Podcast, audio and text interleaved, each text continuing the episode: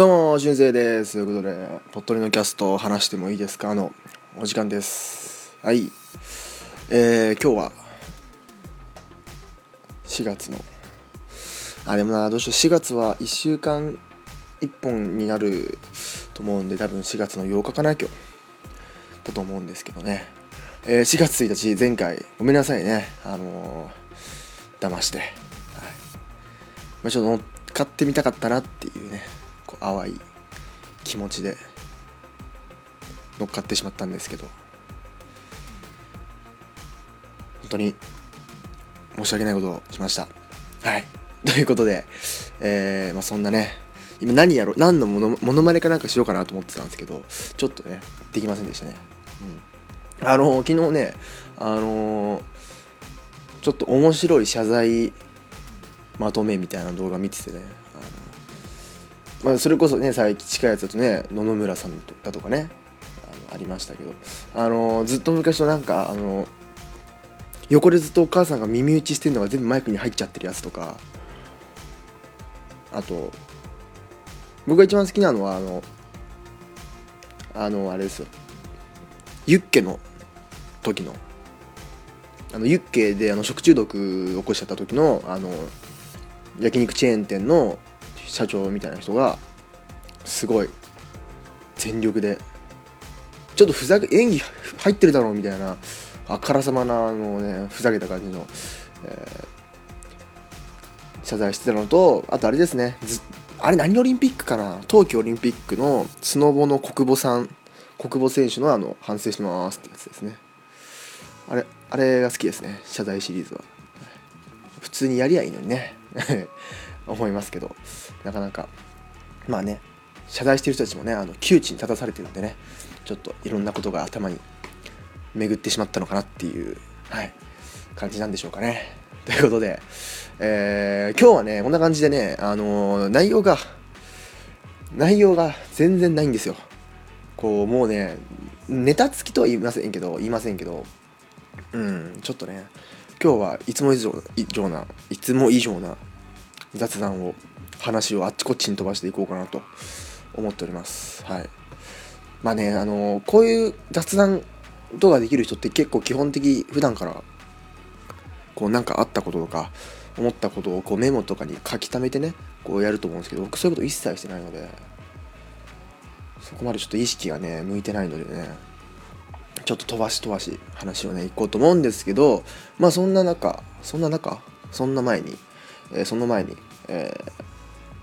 ハッ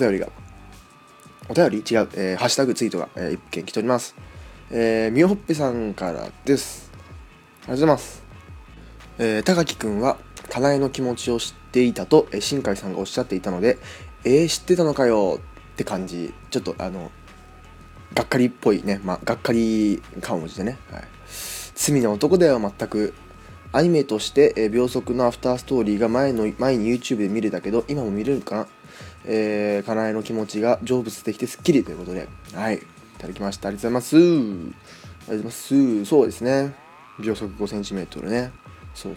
そんな動画があったんですか？僕知らないですけど。でも小説にもそういうこと書いてあってね。小説ではちゃんと、ネタバレっぽくなるんですけど、ちゃんと空港、高木くんは大学行くために東京戻るじゃないですか。その空港に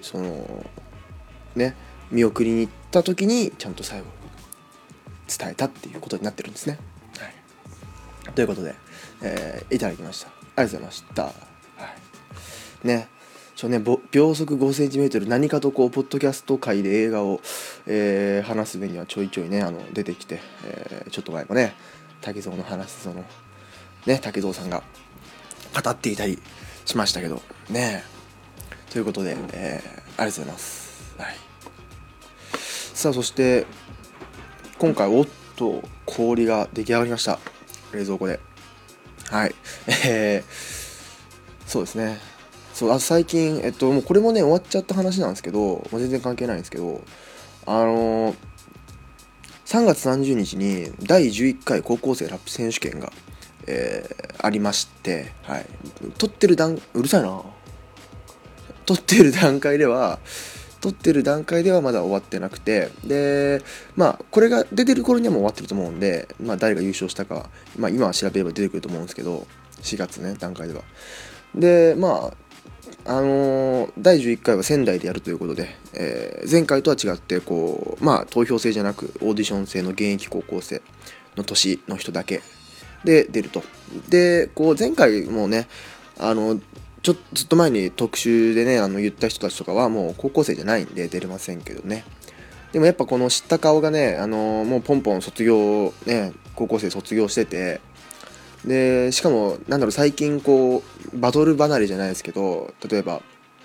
前回紹介したリック・ジーク、ね、動画も紹介しましたけど、とか、もう全然、もうバトル出ない。まあ、アルバムをね、出したんですけど、もうバトルあんま出ないみたいなことを言ってて、で、そのカリスマ的な You to the Answer 君もずっと音源ばっか出してて、あんまバトルの方には今来てないと。特に高校生ラップにはあんま出てないのかなっていう状況で、こう有名な人もなんかちょっと高校生ラップ選手権離れしてて、で、まあ本当に今回ね、本当に、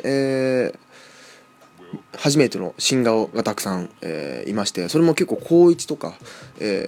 の人が多くてね、で中でもこうラップ歴2ヶ月で、出ちゃってる人とかもね、いるんですけどね。でまあそんな中でね、僕は 9-4 っていう、まあ見てもらったら分かるんですけど 9-4 っていう人がね初登場 で今までもねオーディションを受けてたんですけど、オーディションで落ちちゃってた人で、まあそれでも結構その別の MC バトルの大会、普通のクラブでやるような大会では結構試合出てて本戦に出て、成績も残しているラッパーなので、まあ今回 9-4 君にちょっと俺は期待しようかなと思っております。はい。でも本当にね知らない人ばっかなんでね、今回はまあこうなんだろうね、世代交代といいますか、改変期改革期わかんないですけどね、そういった時期に来てるんじゃないかなと、高校生ラップ選手権第10回楽しみです。でこれも終わった話なんですけど、そんなそんな中ね、僕は明日のね、3月27日にね、急遽、もう2日ぐらい前にね、友達に誘われまして、MC バトルの大会、UMB の、なんか、UMB の本戦じゃないんですけど、なんか、ABEX と組んでやってる、なんか新しい大会になんかちょっと行かないかって言われて、こちらもうプロの大人な、それこそフリースタイルダンジョンでちょっとね、活躍した和入道とかね、審査員やってたシンペータさんとか、僕が好きなんですけど呂布カルマさんとかね、出る、大会を見に行けることになったので、そちらに、まあ、多分行くと思うんですけど、はい、友達がチケットを取ったって言ってたんでね、行ってこようかなと思っております。はい、そんな感じですかね。そう、あと、まあ、業務連絡的には最近知ったんですけど、 Google とかでこうポットリのキャストって調べても、このポットリの今使ってるワードプレスのサイト出てこないんですよね。でなんかすごい調べまくって、こう URL を直にね検索のとこに入れたりしても、なんかちょっとよくわかんない、こういきなりなんかトップページメインメニューじゃなくて、なんかいきなり2016年8月の検索結果みたいなページから出てきちゃったりして、これ多分ブログとその Google のなんだろうやつがちゃんと設定できてないと思うんですけど、もうなんか調べてもよくわかんないんで、Google でポットリのキャストって調べると前に使ってたシーサーブログが出てくるんですよ。でそのシーサーブログのにアクセスすると、そのシーサーブログの一番上のところに新ブログこちらってリンクあるんで、そこから来てください。もしくは僕の Twitter にねリンク貼ってあるんで、そこから来てくださいということで、もしワードプレス、まあほんとこの辺は結構プログラム的な感じになってくるのかな。ちょっと調べてもね、ちゃんとなんだろう、そういうそのテキストじゃないけどさ、そういう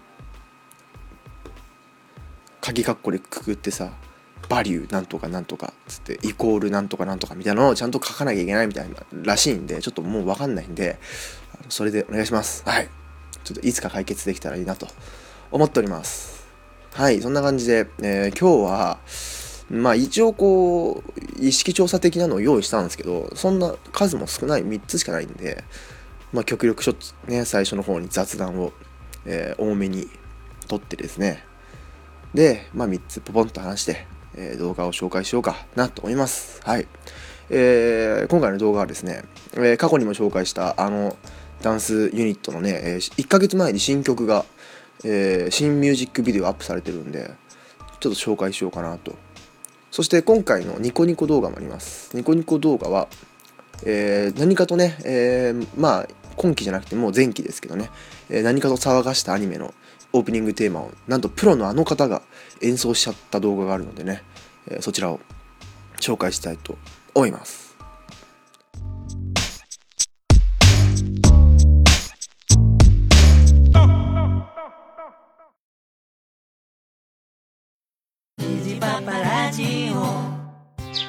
さあ今日も水やりしよっかのー。父上、はいはい、みんな元気よく咲き誇っております。お、そうか、咲いてる。夫の話が聞きたいぞ。お話ししましょうかね。水パパも不倫するんです。あ、不倫を解放するんです。パパが今から来年しよう。あ、夜ですか。うるさいうるさい、もう出荷出荷出荷、もうお前ら出荷。虹パパラジオ聞いてください。どうも、猫のしっぽポッドキャストパーソナリティの猫好きです。どうも、ガンちゃんです。もうまたガンちゃん酔っ払ってる。猫のしっぽポッドキャストただいま絶賛配信中です。毎週日曜日と月曜日。ちょっとガンちゃんしっかりしてよ。大丈夫大丈夫、全然酔ってないからね。ポッドキャストポポタクミミミオンオンオン mi3e.com。 まだ知らない誰かに。さあということで、今回は、主には雑談なので、一応ね意識調査的なのを調べてきたんですけど、っていうのも今まで僕が使ってた Yahoo 意識調査なんですけど、これねもう最近野球とサッカーの大会やってるじゃないですか。あれのせいで意識調査のやつがもうね、サッカー日本代表のあなたの好きな選手はとか、こう WBC ベスト4のあなたの好きな選手はみたいな、もう野球とサッカーネタしかないんですよ。そうこれね、どうこれっていう野球とサッカーのネタしかないんですよ本当に。なんでちょっともう使えないと。でなんかあと他に話しやすそうなやつもないんで、本当に使えないんでちょっとね困ってるんですよね。なんで今回ちょっと1個はヤフー意識調査の中あるんですけど、残り2つは別の意識調査というかアンケートサイトから持ってきておりますので、そちらでいきましょう。ちょっと最近ねダメっすねこれね。本当にスポーツのことしかないということで、いきましょう。じゃあその1個見つけた Yahoo 意識調査のやついきましょう。ローマ字の表記は一本化した方がいいということで、ローマ字には地を、ti と表記する、やつとCHI と書くヘボン式があり、訓令式とヘボン式が CHI がヘボン式、TI が訓令式と、あるんですけど、使い分けに、混乱する児童もいることから、教育現場にはどちらかに一本化してほしいとの声も上がっています。あなたはどう思いますかということで、これ多分訓令式だと思うんですけどね、どうでしょうか。訓令式どっち使いますかね。やっぱりなんだろう、どっちかっていうとヘボン式使った方がいいよみたいな感じになりますよね。なんかこう名前とかも書くときに結構 CHI っていう、方を使う人が多いですけど、あんまりなんか確かにでもキーボード打つときはどっちでもいいけど、TI の方が楽じゃないですか。だけどなんとなくみんな CHI 使いますよね。で確かにこう学校で習う時も最初に TI 習って、でも CHI でも書けますよみたいな感じで、来ると思うんですけど、両方習うと思うんですけど、確かにねなんでこれ 2通りあるんですかね。あとSHU で主だっけ確かありますよねとか、いろいろあると思うんですけど、SHU で主、S は U も SHU みたいな、 S は U か SHU かみたいな問題もあると思うんですけど、うん、どっちがいいんですかね。一本化した方がいいのかしなくていいのか、うん、まあでも一本化した方が楽なんじゃないですかやっぱり、まあもうここまで来たら楽かどうかじゃないですかね。まあそんなにね覚えるのに大変ってことでもないんですけどね。でもまあ別に一本化しても問題があるわけでもなさそうですよね。なんかね、どうなんでしょうかね。ということで一本化してほしいにしましょう。たまに分かんなくなるしね。ということで、結果 57.5% が一本化してほしい、 37.8% がしなくても良い、残りがどちらとも言えないです。はい。まあこれもね、どっちに一本化するかっていうのもあるんですけどね、ヘボン式に一本化するのか訓令式に一本化するのかみたいなね、僕もどっちでもいいんですけどねはい、まあいろいろ書かれてますね。まあどうでもいいっていうのが一番ありますね。でもまあこう使い分けることを教えるのも、教育としてはみたいなことも書いてありますけどね。はい。ということで次行きましょう。任天堂スイッチの話です。まあ、前回ね任天堂スイッチで違う、まあ、あれは嘘のニュースですけどね、殴っちゃったみたいな話ありましたけど、任天堂スイッチに関する、こちらが、アンケートですね。はい。まず任天堂スイッチを購入しましたかという方は、購入したが 3.6%、いずれ購入したいと思ってるが 24%、 購入する予定がないが 72% です。はい。ちなみにこれはサイトはニコニコニュースです。ニコニコアンケートです。なんでしょう、そういうニコ動を見てる層が、投票してると思って聞いてください。はい。そして、購入した理由ですね。購入の決め手は、はい、とりあえず任天堂の新しいゲーム機だからっていうのが 40%、 そしてこれが多いですねやっぱり。ゼルダの新作が出るからが 25%、ワンツースイッチが 2%、まあその他、任天堂のゲームタイトル、スプラトゥーンとかですかねが、予定されているからが 16%、任天堂以外のゲームタイトルの、発売が予定されているからが 2.6%、新しいゲーム機はいつも買っているからが 4% ってことで、やっぱり、とりあえず任天堂の新しいやつだから買っとこうみたいな、楽しいんでしょみたいなが 40% で、やっぱ人気ですね。ゼルダ25% がこれで決めてますからね。ゼルダ、でも結構任天堂スイッチ買ったよっていうポッドキャスターさんのやつとか聞きますけど、やっぱみんなゼルダって言いますからね。さあ、そして逆に購入しない理由、というのもね、アンケート出てます。まずいきましょう。 30% 本体機能に興味が湧かない、16% は、魅力的なゲームタイトルがない、20% が遊ぶ時間がない、同じく 20%、 これ複数回答かなんでね、同じく 20% が今遊んでいるゲームで十分、12% が高い、14% が、存在を知らなかったということで、はい、こうやっぱり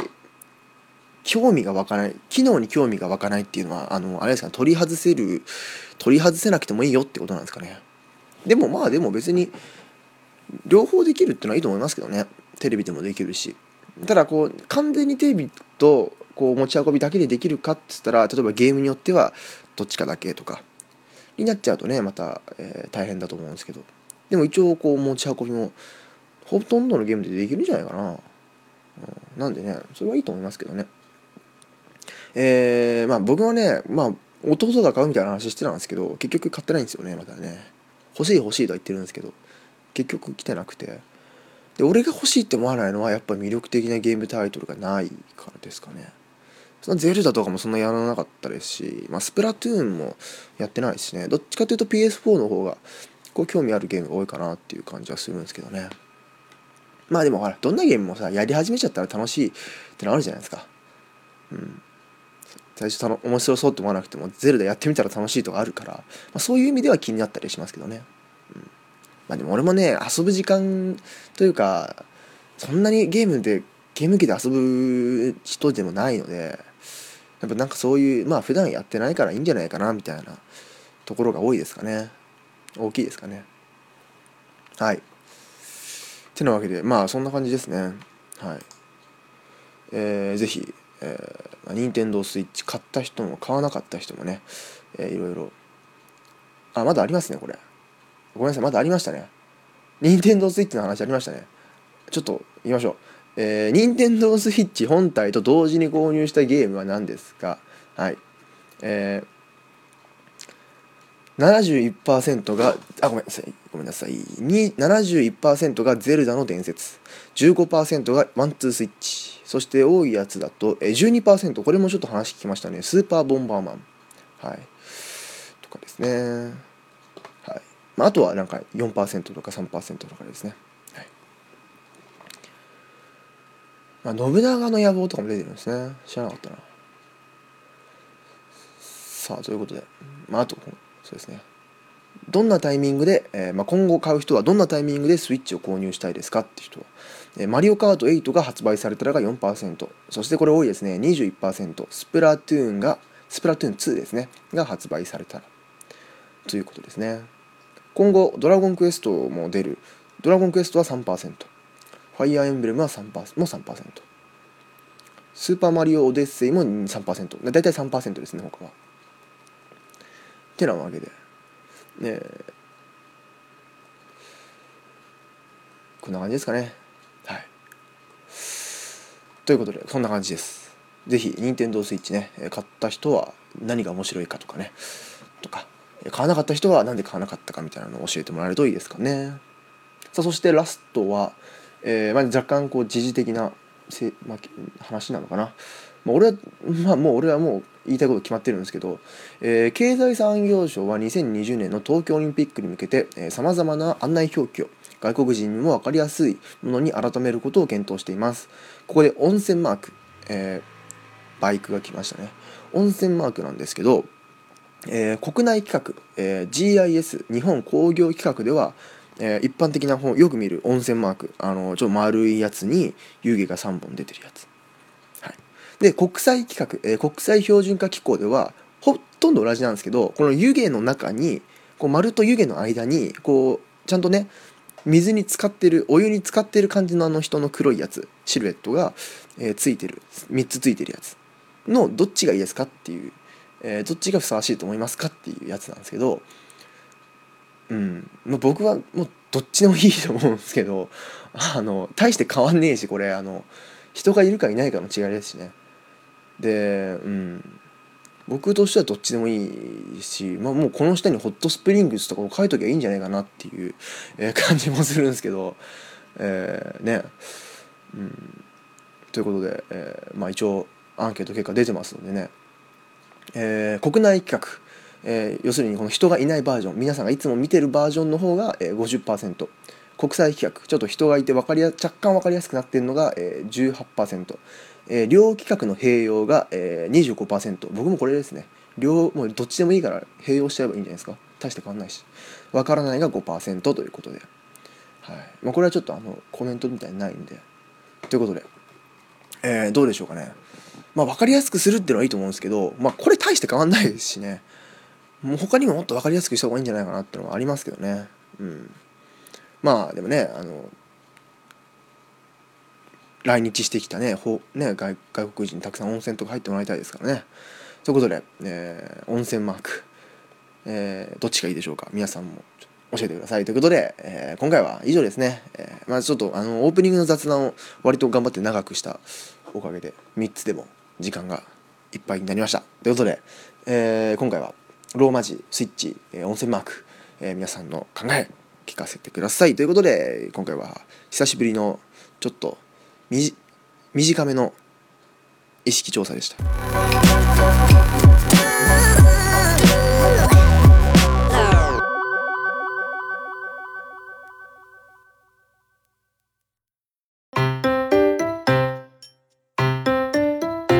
どうも、グダグダタイムズです。このポッドキャストは MTF のシート、残念な滅がいろいろなことについてグダグダ話し合う脱線型ポッドキャストです。あらかじめ決めておいたトークテーマからの脱線、微妙にマニアックなしゃべりなどグダグダ感が満載です。お気軽にお聞きください。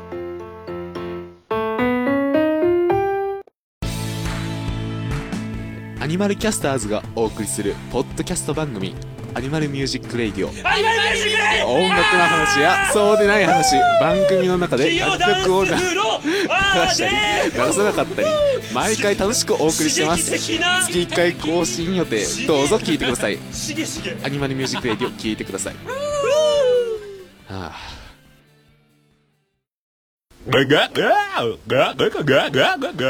のおっさんのオールデイズ・ザ・ネッポンはオールネポで検索。さあ、今回の動画いきましょう。今回の動画は YouTube とニコニコ1本ずつです。まず YouTube はですね、もう過去に2度紹介している、ダンスユニットワールドオーダー、元格闘家の須藤元気さん率いるワールドオーダーの、新作ミュージックビデオが約1ヶ月前にね、アップされてます。すでに見た人いるんじゃないでしょうかね。はい。まあ本当にワールドオーダーがね、新作ミュージックビデオを出すの本当に約1年ぶりなんですけど、今回は、シンギュラリティというね、タイトルで、ロケ地が名古屋ですね。これ多分名古屋なんですよ。はい。で、なんでかっていうと、なんで名古屋でやってるかっていうと、今回コラボレーションミュージックビデオになってまして、まあ、歌はコラボしてないんですけど、映像とかダンスミュージックビデオで、アイドルグループの、SKE48 の、メンバーと、コラボして、まあ、メンバーの一部ですね。メンバーの一部と、コラボしていて、例のロボットダンスの、複合ロボットダンス、まあ、見てもらった人は分かるんですけど、こうなんつうの、生産ラインのようにね、機械のようにこう一人一人の動きが噛み合っていくダンス、複合ダンスも、この女性メンバーを交えての、ダンスになっててですね、結構楽しい感じの、まあ普段ねこうワールドオーダー若干ちょっと意味深なミュージックビデオも作ったりするんですけど、まあ、今回は結構わりかしピースフルな、映像になってるかなと、はい、思います、はい。そして今回のミュージックビデオで須藤元気さんが復活してましてね、これはコラボだからなのかもしれないんですけど、まあ、一度は、プロデューサーだけになりますって言ってた須藤さんがね、なぜか今回は復活しているということで、コラボミュージックビデオになってます。はい。ね、ワールドオーダー、そろそろアルバム出るんじゃないかなと思うんですけど、出すのかな？まあ、前回のアルバムからもう2、3年経ってて、まあ、ミュージックビデオも何本か上げてますから、まあ、でも、ワールドオーダーは歌よりもダンスメインなんでね、もしかするとアルバム出さないままいくのかなとも思いますけど、はい。そして、ニコニコ動画がですね、演奏してみたなんですけど、これ僕友達に教えてもらったんですけど、前期のねアニメで、めちゃめちゃ話題になりました獣フレンズというねアニメが超、話題になったんですけど、獣フレンズのオープニング、ようこそジャパリパークへという、まあ、可愛らしい曲なんですけど、こちらを演奏してみた人の動画なんですけど、これ演奏したのが、GLAY の久志さんという方でですね、僕グレーあんまり名前しか知らないんですけど、友達のロック好きの子がね教えてくれて、こう俺の中でグレーとかバンドはこうすごいゴリゴリな感じで、マジでって思ったんですけど、そのグレーの久志さんがようこそジャパリパークへを演奏してるっていう、なかなか皆さん驚いたようで、まあねタグでは安定のプロの犯行とかね、書かれてますけど、もうガチガチに弾いてるわけですよ、ギターでジャパリパークへ、可愛らしい曲をね。僕なんかもっとなんかそういうことしないんじゃない、そういうことしないっていうか、普通にこう硬派じゃないですけどね、そういう人たちなのかなって思ってたんですけど、グレーまさかこんな可愛いアニソンを演奏するとは思ってなかったですし、ましてはそれをご本人自らニコニコ動画に、ていうかこの人ニコ中なんですか、グレーの久しって知らなかったんですけどね、ニコ中なのかもしれないですね。はい、ということで、まあ、かっこいい演奏が聴けるのでね、グレーの久しさんのね本人のプロの反抗、ぜひ見てみてください。ということで今回は以上です。ワールドオーダーと、ようこそジャパリパークへの演奏をしてみた、はい、見てみてください。ということで今回は以上です。お便りお待ちしております。Google フォームからでも OK、 メールはアドワークご覧になって、saturday.podcast@gmail.com、 Twitter は @poddode、 ハッシュタグはポッドレです。お待ちしております。さあ、ということでまた次回、今回はね結構ダラダラな回でしたけども、また次回なんか用意しておきますので、お楽しみにということで、また次回お会いしましょう。